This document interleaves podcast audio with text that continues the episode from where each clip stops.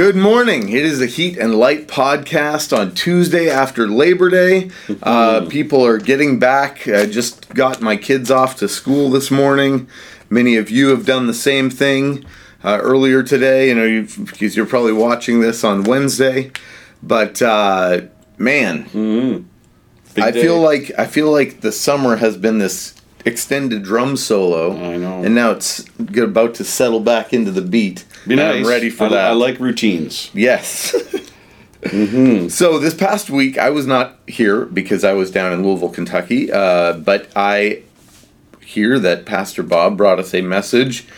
Almost finished the Old Testament. We're in the Yeah. book of Zechariah. And we gave away two Tim Hortons uh, cards for people who had recited the books of the Old Testament. oh yeah, We're almost at the end. One more to go. excellent. So we're at the book of Zechariah, and Zechariah is a book that has 3 Mm-hmm. or more, three at least, vignettes of or it's pictures loaded. of Jesus. It's it's more than any of the minor prophets. It looks to the future day of the Lord, Mm-hmm. and uh, it's it's necessary because these people in Zechariah's day had just come back to the old country, right? And it's in ruins. Temple's in ruins. They had started it, they gave up. They just kind of have. This is. It, what's the point? You know, the Gentiles are dominating. The days of glory with Solomon and David are gone. Uh, it's just so discouraging. I think every one of us knows what it's like to get to that place in our life where nothing is happening, there's no hope. And so Zechariah encourages the people uh, with the coming of the Messiah, and that the day of small things is not to be despised. If, if the Lord is in it, it's not a small thing to begin with, but even great things have small beginnings. And Zech- Zechariah wants the people of God to know that the work they've been called to do now has profound implications for eternity. And so they needed to be encouraged uh, with the prophetic view that God is up to something and that will culminate in the day of the Lord when the Messiah comes. So there's this expectation, and we need to recapture that. Well, Pastor Bob, why don't you take us through? You're going to kind of give us a little bit of an overview of what you preached, these three vignettes of Jesus in the book of Zechariah. And then we're going to, as always, discuss the questions and hopefully give you guys a starting point in your site groups and small groups to then have this same discussion. So, Number one. let's hit it. Um, chapter 3, you've got this odd vision that Zechariah has, and there's a lot of them. There's a lot of interesting things that he sees, but we're just kind of make sense of a few of them. Um, so here's this scene. he showed me Joshua the high priest standing before the angel of the Lord. Two things. Joshua the high priest hadn't really been busy lately because they haven't had a temple. He's green, you know, he's not really confident, but he's the guy and he's standing before the angel of the Lord, who is Jesus. Hmm. The angel of the Lord, throughout Scripture, if you read all the occurrences of, it, of the angel of the Lord, the angel of the Lord speaks in the first person as God. And so you, you've got this scene where Joshua, who is the, the high priest, which, by the way, I think we need to identify with him because Peter tells us that we are all priests of God. We're a nation of priests. Uh, we have special stature before God. So here, here's the deal Satan is there at his right hand to accuse him. Hmm. And the hmm. Lord Sounds said, like every day. That's the deal. I know. it, it kind of sounds familiar, doesn't it? And the Lord said to Satan, This is Jesus, the angel of the Lord. The mm-hmm. Lord said to Satan, The Lord rebuke you.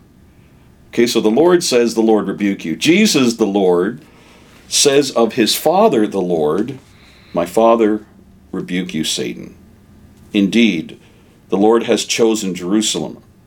Um, uh, he rebukes you. Is this not a brand plucked from the fire? You know, we are where we are by the salvation of God. We've been rescued from the flames of hell, as it were. We've been rescued. Uh, this is the, the the story of John Wesley's life. He's was called by Susanna a brand plucked from the fire because he literally was rescued from a house fire.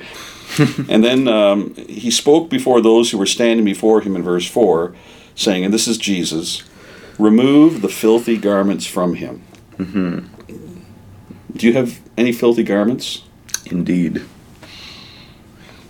Yeah, I mean, this is an allusion to his his sin, his position in sin, and each one of us. I mean, if we think about how do we stand before the Lord, we don't got a lot. It's not like we can come in there with a three piece suit. No. No, we're, we're born in iniquity.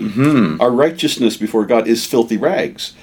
Um, so you, you, this is, by the way, a lot of, of our hymns come out of Zechariah. You'll recognize some of our songs. Um, maybe we'll sing one. Who knows? Okay, so Joshua was clothed with filthy garments standing before the Lord, and Satan's accusing him. Yes. He's saying, Who do you think you are, Nathan? Who do you think you are, Bob? You, you you're a high priest, but you don't deserve to be here. Look at your past. Look at your filthy garments. Okay, and so um, Jesus says, Remove the filthy garments from him. Again, he said to him, I have taken away your iniquity. This is how we know that this angel of the Lord is not just Gabriel.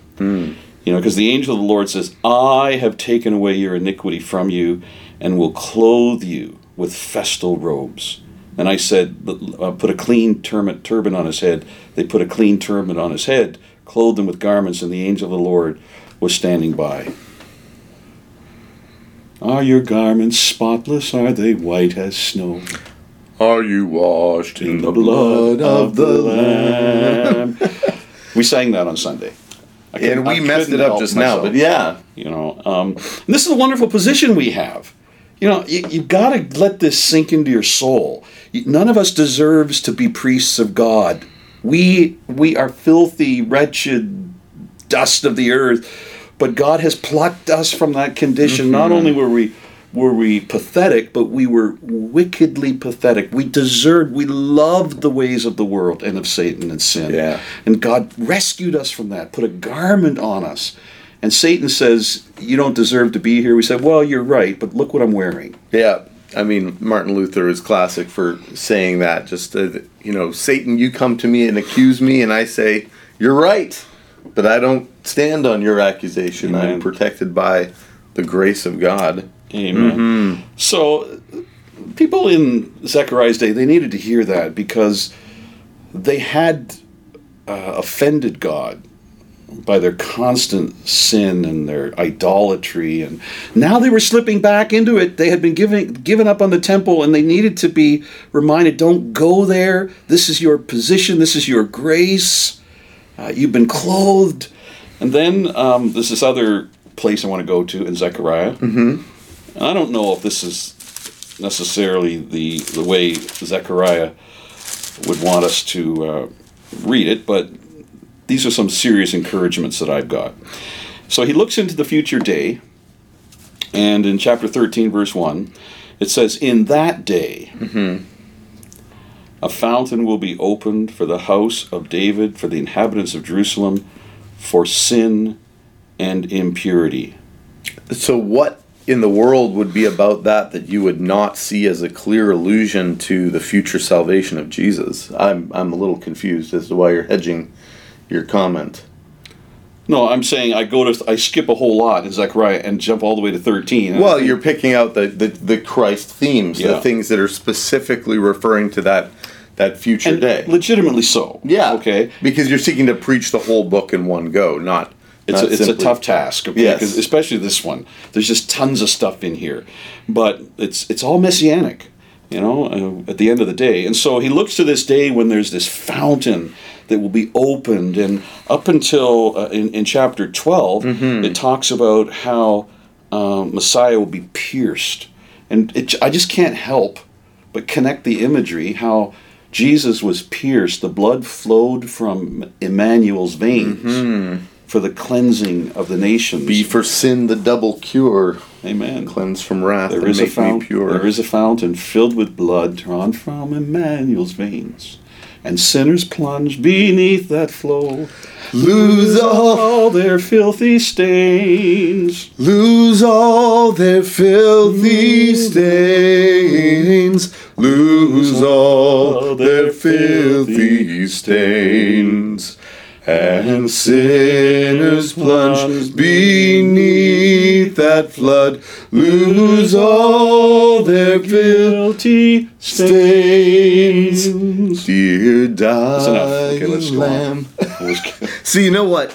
He sings the song. I decide to let it go, just to flow, go with his flow, mm-hmm. and then I keep going. Yeah. And he he he So let's it. let's get on. with Okay, this. let's get on. So so we you know a lot of our um, uh, contemporaries we we shy away from images of the blood. You know, um, there's some pretty graphic descriptions of blood. We drink the blood of Jesus. This is my blood. Mm-hmm. You drink it. Yet if we see this in a movie, I mean, I, you know what? The idea from uh, Indiana Jones: The Temple of Doom, big pagan ceremony, guys get his heart ripped out, all this stuff, and you think about it's very graphic and blood. I mean, if- we see blood in everyday life, we're like, ah, I'd like to keep that on the inside, thanks. But here we're we're we're being called. The blood imagery actually calls us to embrace the fact that someone else's death is is uh, uh, to our benefit, and it's it's difficult. It's a humbling thing, and it's really miraculous event when a person sees the value of this thing. I mean, I think this is a lot of what is being talked about when the gospel is foolishness Yeah. to uh, natural man. in the first century, uh, believers uh, were sus- uh, accused of cannibalism, uh, haters of humanity. All kinds of our love feasts were were misunderstood as orgies, which tells you where that culture was at. You know that they Yeah. would think that way. Um, but I, I don't think we should shy away from really understanding the role of blood and how it is life and it is cleansing, and uh, this this fountain that this described in Zechariah thirteen. Uh, that is opened up, we know that um, it, it comes from Jesus. Jesus says, "Out of my innermost being, uh, from me comes living water." Uh, that's another image. Uh, blood is also uh, an image that Jesus invokes when he talks about our our uh, sanctification and our cleansing. So, people in Zechariah's day, and we too, we need to just look to that. You know, come to this fountain. Uh, spend time just pondering the significance of uh, the old rugged cross. Uh, sorrow and blood flow mingled down for the cleansing and healing of the nations. So that's a that's another powerful image. And then finally,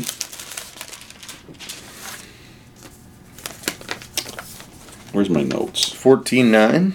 Yeah, 14. uh, Yeah, the Lord will be king over all the earth. In that day, the Lord will be the only one, his name, the only one. And so uh, they were being told that this Jesus who clothed them with righteousness, uh, who is the fountain of cleansing, uh, he and he alone will be the king over all the earth. Th- There is a day coming when this uh, ragtag group of leftovers, the remnant, who are despising the day of small things, they are being encouraged that they are on the right side of history.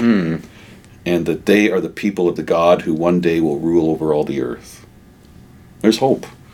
Yeah, and just I would just encourage you, brothers and sisters, as you listen to these ideas, uh, bloodshed, cross, the kingship of Jesus over everything. These are really areas where we need to have faith in what the Bible is telling us about reality, rather than what our culture wants to tell us about reality. And um, and don't be ashamed that these are ideas that take some time to explain, that they require you to open up the scripture and, and talk thoughtfully with people rather than just to be rejected outright. I was asked to do an evangelistic sermon the other week, and and I preached from Romans, uh, talking about God demonstrates His own love for us in this, and while we were yet sinners, Christ died, for us. And I want to show you how this comes together. Um, I had to talk about the idea of original sin. And we all understand sin as sinful actions that we personally do, but we often struggle with understanding sin as also a position given to us by the sin of our forefather Adam. These are areas where they appear as foolishness to man And unfair. unfair. Or even the idea in this case that someone would die for another, that you would benefit from the shed blood of another. It might seem sadistic. Mm-hmm. But it is not until we take the time to understand what Scripture's teaching on this and take the time to explain it to those who, who don't yet believe that we're going to open these things up. Because it is really a miracle of God that we understand and appropriate to ourselves this as something not horrific, but, but as life giving and soul changing. So I just want to encourage you in that way. Don't be a- ashamed of the doctrines that may confuse. Amen. Amen. Just study and know them. All right, we do have a few applicational questions Yeah. from uh, Sunday that are based on the whole book, not just these passages, uh, like the first question, for instance. So should I ask the first question, or do you Yes. want to? Yes. It says, uh, "What is your testimony about returning to the Lord? Has it been secret, private, delayed, or painful? Maybe you could explain that to me a little bit." Because Uh, it begins. Remember, these are the people who were they were doing it again. Okay, they were drifting away from God so quickly they had forgotten the seventy-year exile. And so in verse 3, thus says the Lord of hosts, Return to me, declares the Lord of hosts, that I may return to you, says the Lord of hosts. Don't be like your fathers. Again. Um, that's why you just had the, the, the 70 year woodshed experience. And so Maybe you could explain the woodshed imagery for a generation that's never been taken there. let us know. Okay, he always does this to me. He thinks that I say things that this generation doesn't understand. If you know what woodshed, the wood to go into the woodshed means, you let us know. Yeah, please do. That is an excellent thing. Okay, what- Many people do. It's referred. It often gets referred to in practice time, but uh, What, it, what it means is being taken out back and getting whooped, getting a spanking. Oh, you. I was kind of hoping to see comments. If you did know what that was already, yeah, that's that's what we're go for it. All right. So anyway, um, that's what the seventy-year exile was. It was God just chastening His people. Yes. There are less delicate ways of saying it. And so He says here in verse three, "Return to the Lord." And so I think that's a theme that we need to visit. Um, we return to the Lord, but how many times do we do this? Uh, is it possible that God's people who know better can just kind of get careless and we need to hear a prophetic call return to the Lord? We might not have thought that we had left the Lord. So the question is what has been your experience as a Christian Ah, about returning to about the Lord. returning okay. to the Lord? You know, you maybe you backslid or whatever term is that one that needs No, I- explaining? Backslide, maybe that's an old I don't term. think that main needs explaining. It's a biblical term, Yeah. is it? Unfortunately, yeah, a lot of, Yeah, lot I of believe I so. think Hosea uses it. So, what's been your experience with personal revival, with coming back to the Lord, with uh, being wakened up to the fact that you have left the Lord? You didn't even know you'd left the Lord. And when we say left the Lord, I think sometimes maybe the language can be too strong because there can be a returning to the Lord without having really left the Lord in some major sin or major departure. or- yeah. But it's just a slow descent toward coldness. Maybe you've stopped really reading the word or praying and and you and you may come and be feel thankful on a Sunday morning as you sing or even as you're in a part of a Bible study or a site group. Mm-hmm. But you know that you need to Exactly. to to to have your heart revived. That I think that's the returning we're, Mm-hmm. Yes, we're talking about, right? Yeah. And so, how has it been for for you? In secret, private, painful. I mean, I know for myself, uh, I was at a conference in the pastor, no, the fellowship conference, not the pastors' conference, where Scotty Smith was speaking a few months back, early in the year, and I just felt that what he was preaching, I really needed to hear, and it really brought about a time of renewed joy mm-hmm. in my life. So it wasn't necessarily departure to arrival, but just to stir up in me what needed to be stirred up. You know, I know this guy fairly well. Um, I put up with him every day, every Tuesday and Thursdays. And Likewise, I, I'm I sure. love him, but I had no idea. I had no idea, you know, that this was necessary in his life. And I think it, the truth of the matter is, you you might be for all intents and purposes, appearing to be right on with God. You're doing everything you're supposed to do, but in your heart, you and you alone know that you've wandered. And sometimes it takes a sermon or even a song. I remember uh, in Bible school years ago, we were singing hymn, And Can It Be That Thou, My God, Should Die For Me? And that was a song that, that just kind of made me realize, what am I doing? How, how can I live this way? Knowing that thou, my God, had died for me. Mm-hmm. And just singing that song brought me back to the Lord. Well, and, and although I don't know if this passage is referring to this, but oftentimes, depending on the language you use, this is the filling of the Holy Spirit as a as a continual ongoing yeah. thing that the believer is seeking. We're filled right. with the spirit of conversion, but we're constantly seeking that that the Spirit would fill us and change us. Exactly. And Lloyd Jones talked about it as if you know a father and a son are walking alongside each other, and the the son knows the love of the father, is aware of the love of the father, but then there's a moment when the father scoops the child up in his arms and takes him in his embrace and kisses him on the neck, mm-hmm. and and the son in that moment experiences the love of the father in a new way, and that's we should all be asking God to do that in our heart because we know mm-hmm. that even on our best day, our response and reaction to God doesn't merit His glory. Mm-hmm. Mm-hmm. It's always a message we need to hear. So, question number two what is it? What is your testimony about the time you removed your filthy garments and received Christ's clean ones? So, we're going to talk. What? When did you come to, to faith in, in Christ? Wow, you know, for me, uh, the these themes became gradual to me. Mm-hmm, of course, and if you were raised in a godly home, I mean, right? It's obviously it's not generally a Pauline experience. Exactly, but there were times when um, I was more aware of of the um, this particular uh, truth that my sin was a huge part in my salvation, and mm-hmm. that God had had taken that away from me. So, like these illustration I just gave, when um, you know I, I, I just had a f- full appreciation for the fact that my my garments were were clean through Jesus, and um, I can't say that there was a time when I consciously put off the old garment and put on the new. Mm-hmm. Um, but I know in faith that it happened, and I know as my faith was worked out there were seasons when um, it, it, was made fresh and made clear to me.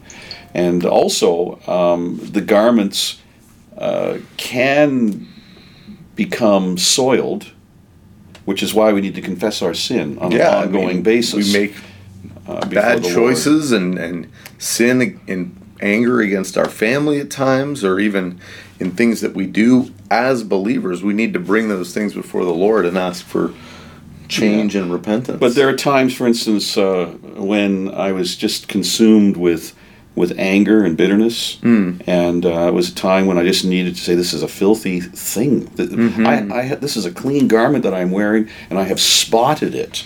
It's still a clean garment, but it's got a spot. It's not a filthy garment, but it's spotted." And that needs to be clean, and that that attitude is not worthy of the Lord. He died for that, and so it it was a matter of confession and cleansing, and I just kind of re experienced what it was to have that garment placed on me, pure and whole. Mm-hmm. Indeed, that's the call of the Christian life. All of life is. But repentance. I think for I think for I think we need to get our head wrapped around that. We need to have a story about that, how we personally appropriate that, and for people whose lives and sin are mature and conscious, unlike my own, and people who are raised uh, in a, a, Christian family, we do need to just really think about our story as a story of putting on that garment. And mm-hmm. I don't know if you've got a, a, a way of looking at that or telling that story. Well, I'm I'm listening to you, and I'm trying to. Are you talking about conversion or the ongoing yeah, work I'm of sanctification? About both. well, the, sanctification, because they're both kind of things that are happening in the life of the believer, and I, I just I mean, every day it should be a regular practice as we, you know, in the Lord's Prayer, we're called to. Mm-hmm. confess our sins. Uh, forgive us our sins as we forgive those who sinned against Mm-hmm. us, or forgive us our trespasses. And so we've received a once and for all forgiveness, but it's it's the realization of the believer. Um, question number three that we have here says, "Do you ever despise the days of small things, when your work for God seems so unno- seems so unnoticed? What should you do?" Well, I mean, who who is responsible to notice our work for God? I think that sort of begs the question. yeah, it just Or would we feel unnoticed? Yeah, however, whatever causes you to despise or to think little of, that's what word despise means, to just to discount and discredit uh, your work for the Lord. You know, I'm only doing this. What what good is this? Um, I can't do great things for God. I'm disabled. I'm poor. What I can, all I do is I greet people at the door, or I, I'm on the property maintenance committee. What what good is that? Or there are people uh, who are in very small churches, uh, and they wonder, why are we so small? Why aren't we growing? What's the matter with us? And yet they're faithful and godly, and there may be um, a family in that community uh, for for which you have God has given the church. So I just think we need to not beat ourselves up when God brings us through a season of small things and our faithfulness is tested. Well, what does Paul say in the book of Galatians? Do not grow weary in doing good. Yeah. I'm, I'm, I'm going to paraphrase it because I don't have it right in front of me, but at the proper time, God will be will meet with us, and of course, the rewards that we are seeking to build up aren't rewards that are uh, for this life. They're rewards in heaven that we will, you know, rejoice and hand back over to the King. Yeah, and, So- and I just think it's important that that people um, don't necessarily expect to be noticed. I mean, it's important, I think, for leaders to encourage people. Oh yeah, I mean we need to be Romans twelve ten, Yeah. outdoing one another and showing honor. But so sometimes it's not going to happen. Sometimes your work, by by definition, is quiet and behind the scenes, and only God knows. And really, that should be enough. Uh, and and don't allow Satan to come up to you and say nobody appreciates you. When have you been thanked for this? What you did, no one notices. Well, God notices. And one day you'll see how your small, faithful labor for God fits into the whole. Yeah. And, and so just let that encourage you right now in the day of small things. Mm-hmm. So the last question we're looking at here is about the rule of Christ Jesus on planet Earth. How does this promise that he's going to be king? We read that passage earlier in, in our podcast about Christ being king over everything. How does this promise affect us here and now? No, just think about it. Uh, king Jesus does not seem to be the king right now. Mm-hmm. You've got a short guy with bad hair in North Korea who seems to be. Oh, when you said bad hair, I just went south of the border. But I get yes, I know who you're talking about. Someone- In North Korea, that's a short guy. Yeah. Uh-huh. Uh, there are there are people in the world today who seem to be calling the shots. Mm-hmm. And we, we just need to be encouraged that even though they seem to be calling the shots, God is still sovereign, uh, but his boots won't be on the ground until, uh, as Zechariah describes, he'll, he'll touch down on the Alt Mount of Olives and it will split, and then the world will will feel the the the imminent presence of Christ the Messiah, and nothing will be the same. Even the topography of the earth changes when Jesus comes. So the battle is God's, and He'll win it, and we're on His side. Uh, and so we can we can put up with a lot, knowing that um, our Messiah will rule over all the earth one day. And, and our responsibility is to live as individual Christians under his rule. A lot of times we're shouting about how others should live under his rule, and many times we need to take that time and make sure are we living under his rule? Are we uh, seeking, uh, you know, a, peacefulness in our relationships, uh, the fruit of the Spirit love, joy, peace, patience, goodness, kindness. There's no law against those things because they are all according to the rule of the king. And um, so, so I would encourage you take time to see are am I living under the rule of God? And where you see areas where you're not living under the rule of God, just earlier in the passage, accept that new garment given to you and proceed forward in forgiveness, uh, looking to, to live out that rule more and more and more. Yeah, and how can it be otherwise? If, if you are excited about the, com- about the appearing of Jesus, you're going to purify yourself in the present. Um, and this is one of the reasons why we, we need to preach the second coming of Jesus, because Peter says it does have a purifying mm. effect on us in the here and now. Um, so think about that. Put your hope in that. Uh, be ready for that, uh, so that you're living lives that are uh, pleasing to the King now, and also in the while it is day, you're doing the work of the King, for which you'll be held accountable when He returns. Amen. Well, that brings us about to the end of our time. Yeah, I think we're done. Next week, I'm going to be uh, here on Sunday. We're going to get a better discussion uh, than we've had. I know that there's been some wobble in the uh, posting of the videos, but summer is now at an end.